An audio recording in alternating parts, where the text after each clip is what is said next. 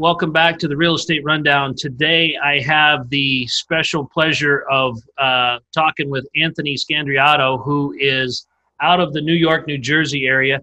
He's been doing this for quite a while, and he's really built up quite a following of both investors and properties that he's got. He's the co-founder of Red Knight Properties. He's got a podcast of his own. He's got a newsletter. He's also got another podcast called Discovering Multifamily because one's not enough for a guy like Anthony, boys and girls. He's also part of the Facebook group community that he created, the Multifamily Investor Association. So, Anthony, welcome to the show. Thank you for joining us. Thank you so much for having me, Shannon. It's a pleasure. So, before we get into this, I understand that we had to delay our our recording of this podcast because last week I was in uh, Tropical Storm Isaias, and now you are in uh, Hurricane Isaias. So this one storm has kind of affected both of us, and you guys have just had power restored, and you're jumping on this podcast. So that's super cool. We got COVID hurricane uh, fighters right here with uh, with with what we got going on. Other than how is uh, uh, the hurricane affecting you? Obviously, how has the market been treating you with uh, with COVID? Yeah, the in terms of the the market. So as Shannon mentioned, I'm uh, a co-founder of Red Knight Properties, and we focused on value add, multifamily, and mixed use, uh, primarily within the tri-state area at this point, um, New Jersey, New York, um, Pennsylvania. And um, we have about 260 units in our portfolio, about 30 million dollars under management. And the way the market that I see um, moving forward is pretty similar to the way I looked at it when COVID first hit. Um, nobody really knew what was going on in March, you know, mid to late March uh, with the virus itself. And, you know, obviously the debt market on stabilized multifamily product completely shut down. I'm sure it's in some respect um, on construction loans have shut or at least tightened is, is probably a better word. Um, tightened a lot of different restrictions, um, and they've been loosening and loosening um, as you know more things have been uh, opening in the United States again. So um, the way I look at the multifamily market moving forward is it all depends upon you know there's very a lot of different segments of multifamily, and I know Shannon, you know you specialize in mostly uh, A product, you know new construction, um, which is a great um, you know product in itself, depending upon what market you're invested in. You know, a market like Idaho, where, where you're in, where you're still able to build for relatively low cost. You got low land basis, and the rents, um, you know, even on new construction are are comparable to the older product. Then you probably have definitely have a winner. Um, but you know, since I'm on the East Coast, where cost of living is, you know, maybe I don't know if it's five or six times higher than than over there, maybe ten.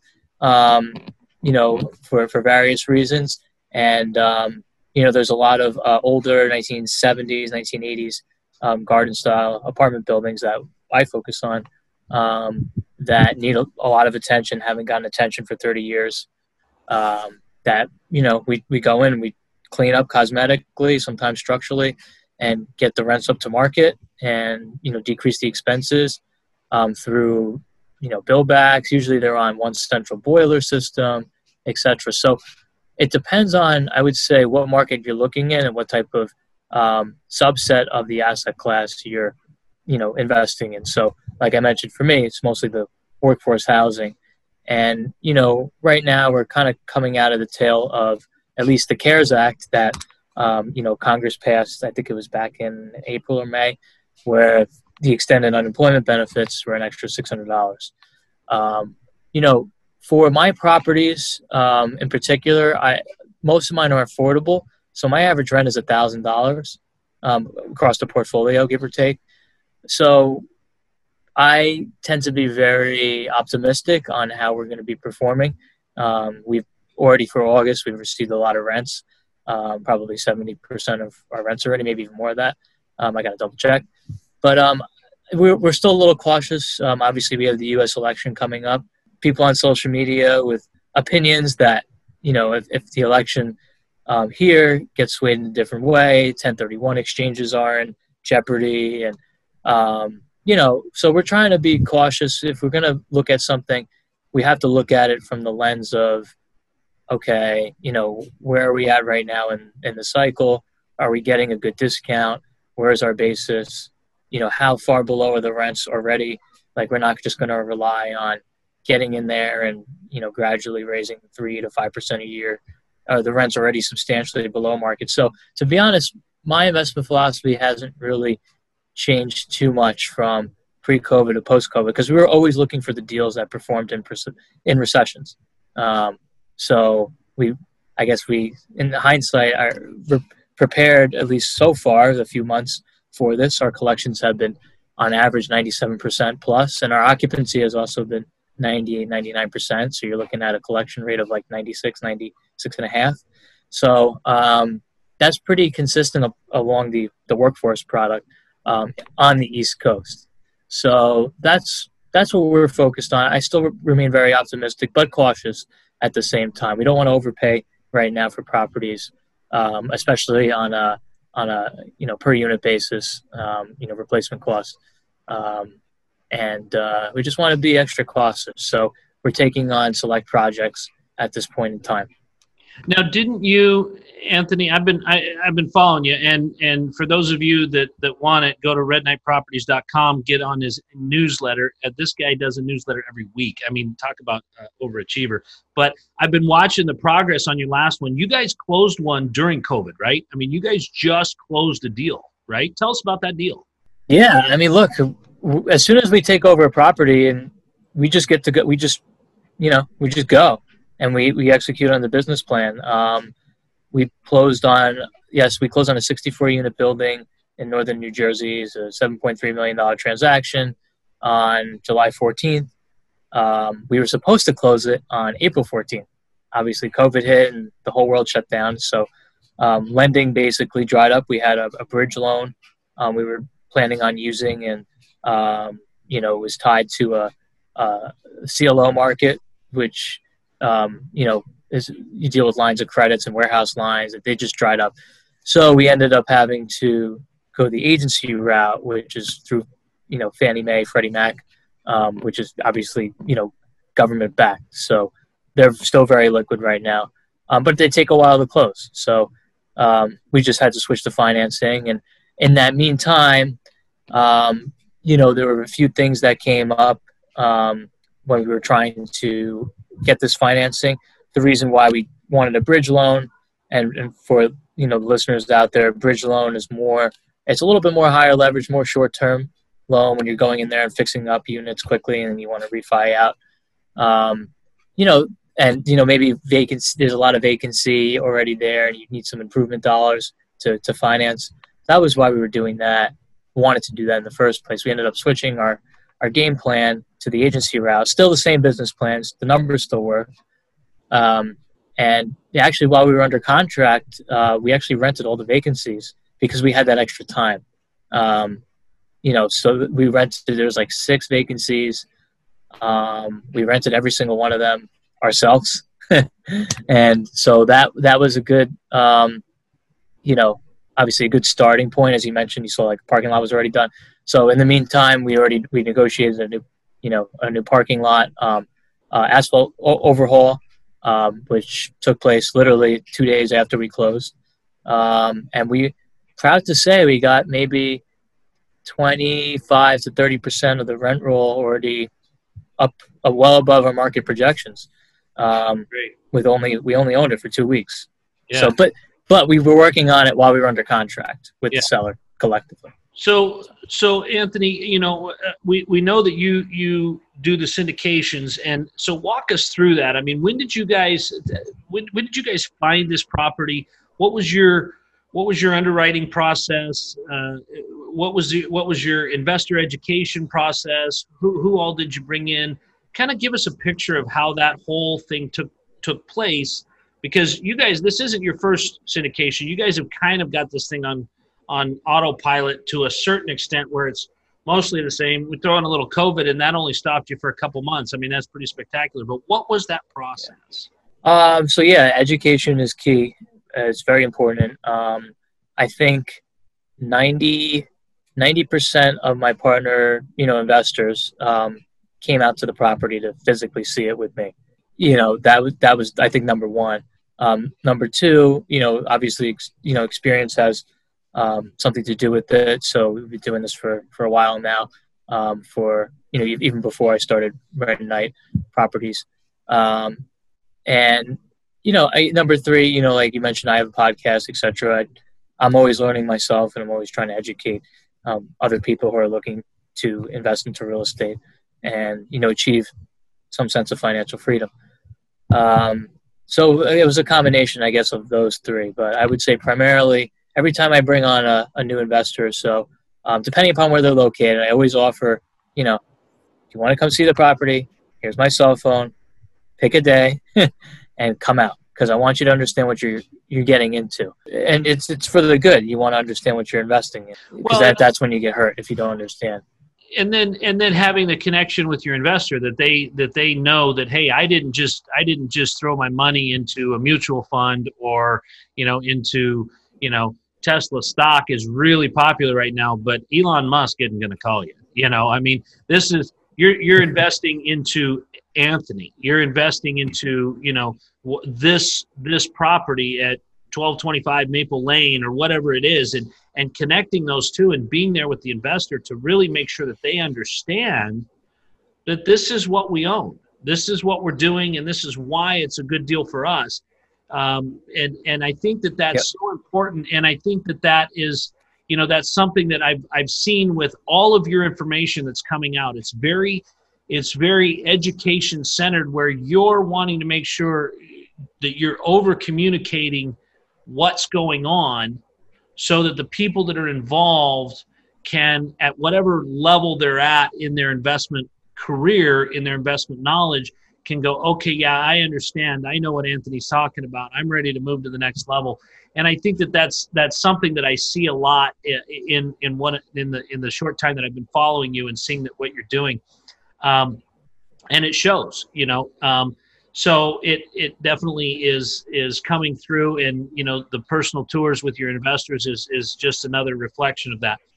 So now that you've got this one well in hand and you're able to you know uh, I, I, mean i got your newsletter that said hey you know uh, july we collected 97% of the rents. And i was like oh good. They're in the same boat we're in. And it's not like the media is blasting out because we don't always get a clear picture so again, you're educating your following, you're you're educating your people that maybe it's not as bad. You know, maybe maybe it's okay out there, and maybe if you're working with the right operator, like like you, then maybe that's going to even make it better, right?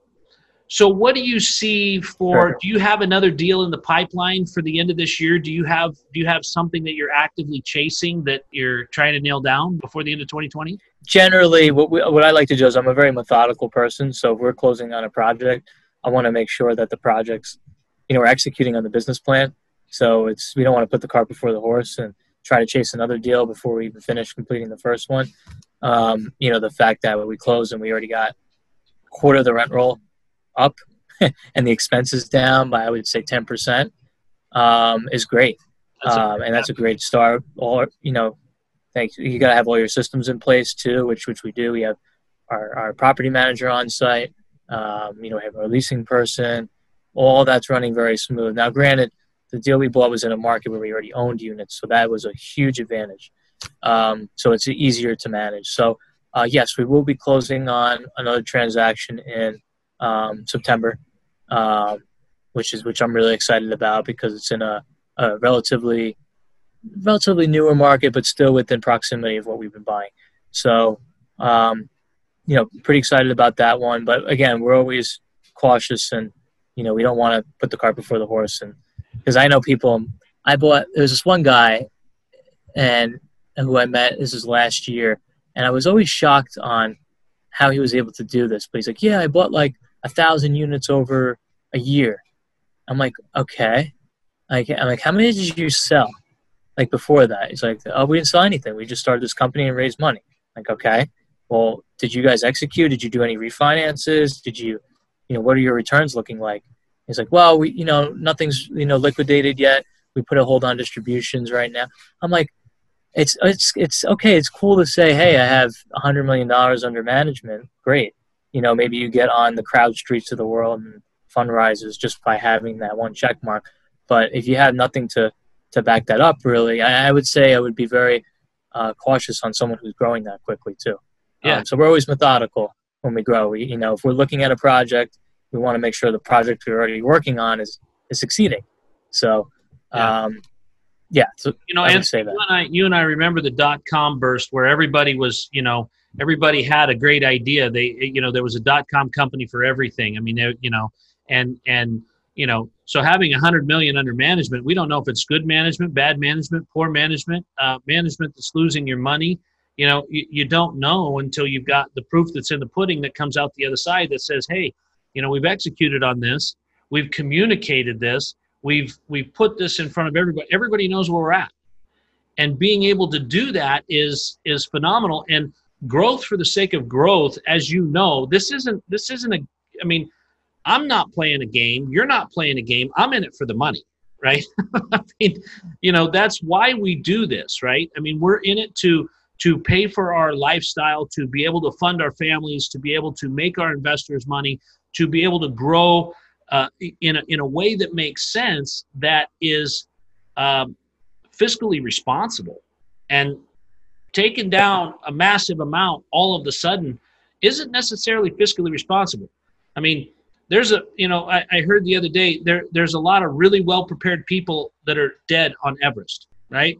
They were experienced. They knew what they were doing, but they got in over their head and they didn't live to tell about it. So getting a thousand units just for the sake of getting a thousand units isn't really that great. I think the way that you're doing it is not only intelligent, it's it it proves your knowledge of the market and what you're up against because you're you're dealing with one asset you're you're locking it away and you're saying hey we executed the business plan now we're going to take on and focus on another project and give it 100% of our attention to lock it in, execute that. And the other thing that I heard you say, and, and, and I think is really intelligent also, is you're staying in a general focused area. You're not doing one in Phoenix and one in Austin and one in Florida, and then, you know, you're all over the place where you you don't have the same system or the same people or you're not within three hours of fixing a problem on site you know you're you're i mean you're you're trying to do it over the phone. What has been what has been your experience with that? Has that been a great thing for you to keep it local or has that been a little challenging to find the deals? What's what's been the result there? Yeah. No i mean there's deals always out there. There's always deals out there. Um, on a on a high level uh, i would say you know new york new jersey pennsylvania the tri-state is not a desirable area to invest you know it's it's a gateway market. It's already know, I wouldn't say it's growing like some of the areas you mentioned, Arizona, um, Florida, etc., um, where I've I've invested before on behalf of other companies into those deals. I would say, at least for us, staying local, yeah, it's great to be within an hour, an hour and a half of the properties. Um, it's, it's got its advantage for sure. I'm not going to lie. You know, it's it's. I would say there's always deals out there. Um, you just got to you know network. Um, you know, you could do that through various different ways. And, um, you know, and usually that's aligning with good, you know, brokers. And, uh, you know, there are deals out there. Uh, there's, there's certain pockets of, you know, New Jersey, New York, PA, Connecticut. There are certain areas that are still growing. So you have to really break it down by sub markets and then micro markets. You can't just look at it as, oh, it's New Jersey. Oh, rent control. Well, guess what? You know that 70% of the state is in rent control? Like nobody knows that you know, having that local knowledge definitely does help, and obviously being physically there does help. Um, you know, from an infrastructure standpoint, I think as as long as you have infrastructure, especially if you're self-managing, um, you should be able to apply it. You know, to other parts of the country for out-of-state investing, and I know a lot of people who have. Uh, but what I don't like to see, and I was guilty of this when I was first trying to start out and buy properties, was oh, I don't own anything right now, but I'm looking at a 20 unit in Memphis and I live in New Jersey. Like, okay.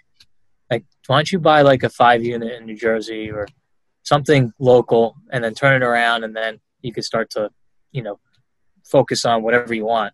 Um, I see that mistake all the time. And I can't, I can't tell you how many deals that, you know, because I, I invest in other people's deals as well, not just my own um, opportunities that I get that are from newer operators, and I'm willing to take a chance. But some of them they just don't have any any knowledge of you know um, a Memphis uh, or you know in Austin and they live in New York. You know, it's just they're looking at it on a CoStar report or um, a Reis report, and okay, that's great. You know, it's a good market indicator, but you have no experience right. in that market. Right. So um, I think it, to go back to your point, yeah, the market being physically near the markets definitely has its advantage for sure. Um, not saying you can't apply it to other areas, but just be successful first in your, you know, your area and, and have control over it, and then you'll be able to apply it to other markets. Well, and and you know, I think you said it well. I mean, you know, I've been in my market for 40 years. I have all the work I could ever handle. I, I have all the all the doors I ever want to build in my market that I've known for 40 years. Eh, that doesn't mean that the Phoenix market isn't attractive, and it doesn't mean that I won't look at a deal in Phoenix. But why would I when I've got enough right here and I can do it the way that I like to do it? I've got my own property management company. We're in control of those things you know, as you know, Anthony, control the things you can because you will find whether it's Hurricane Isaias or something else, there will be something that will be beyond your control that happens in this deal. Just like with COVID shut you down and you needed another two and a half months to to rearrange your financing, but because of where you were at, you were able to take advantage of that. And while you're getting the agency debt, you solved your, your vacancy problem. I mean, you I don't know that you could have done that if this would deal was in when was in Phoenix, you know. So I think that that's another really intelligent. Right, no yeah, and I think that that's another really intelligent thing that experience from someone like yourself is is telling people, hey, you know, conquer your MSA before you go roll it into another MSA because there's going to be things about you know the New York market, uh, the New Jersey market that aren't going to apply. There are going to be things that do apply, but if you don't know sure. what the basics are, you're gonna have you're gonna have a hard time adjusting to what you know what the Idaho market is or or what the the California market's going to look like coming out of coming out of you know the New York market. So, um, yes. Anthony, what is what is uh, what is some of the best advice you've gotten that has helped you in your career as you've been as you've been working with people and educating people and, and executing on your own plan? What's been some of that best advice that you've ever had? Um, I I forget who said this. I think I may even said it earlier. Just kind of the investment philosophy right now that we have is, you know, be cautious but also remain optimistic. I forget who said that.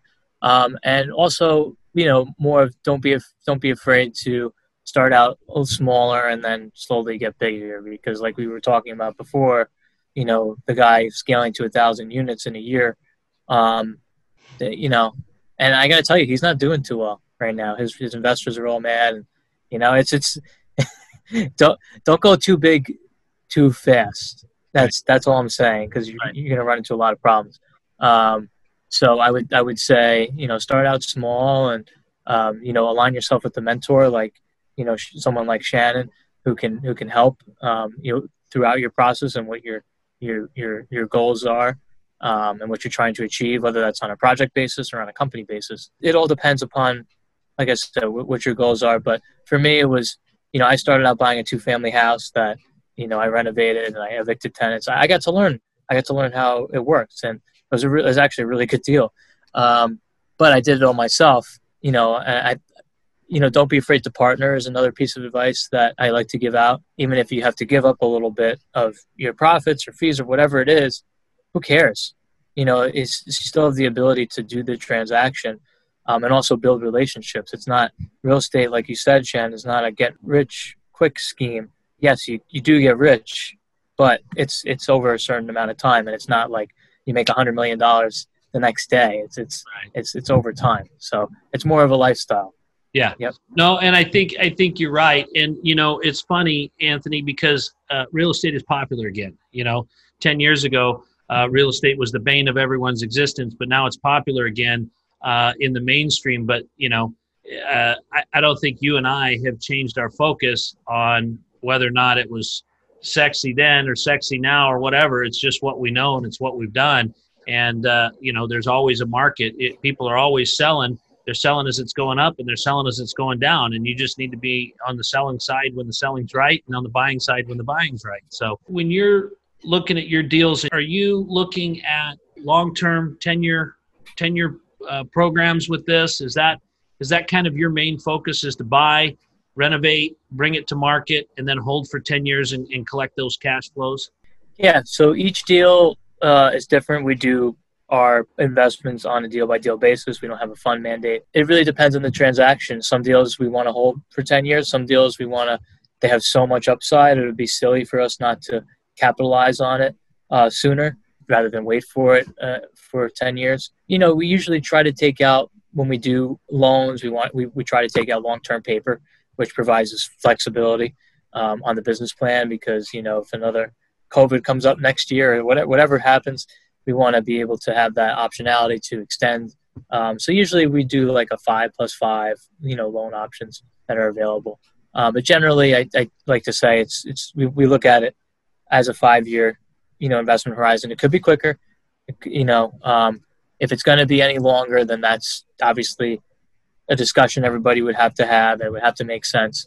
Everybody would have to agree to it, um, for the most part. So um, you know, uh, as of now, we still I've sold a couple things, but they really made sense to sell. As of now, we still um, own everything, and usually what we do is we just do a cash out refinance. So everybody gets their money back for the most part, and everybody's happy. They could care less whether we hold it for you know uh, five years or ten years because all their money's out. Well, Anthony, um, you know, any advice for for my new listeners that are just kind of getting started? And I mean, you've given us some great pointers along the way about you know making sure that your operator knows what he's doing. It's not a it's not a newer company and and things like that. But any advice for my newer people that are looking at it that are going, how do I really just how do I launch? How do I get going?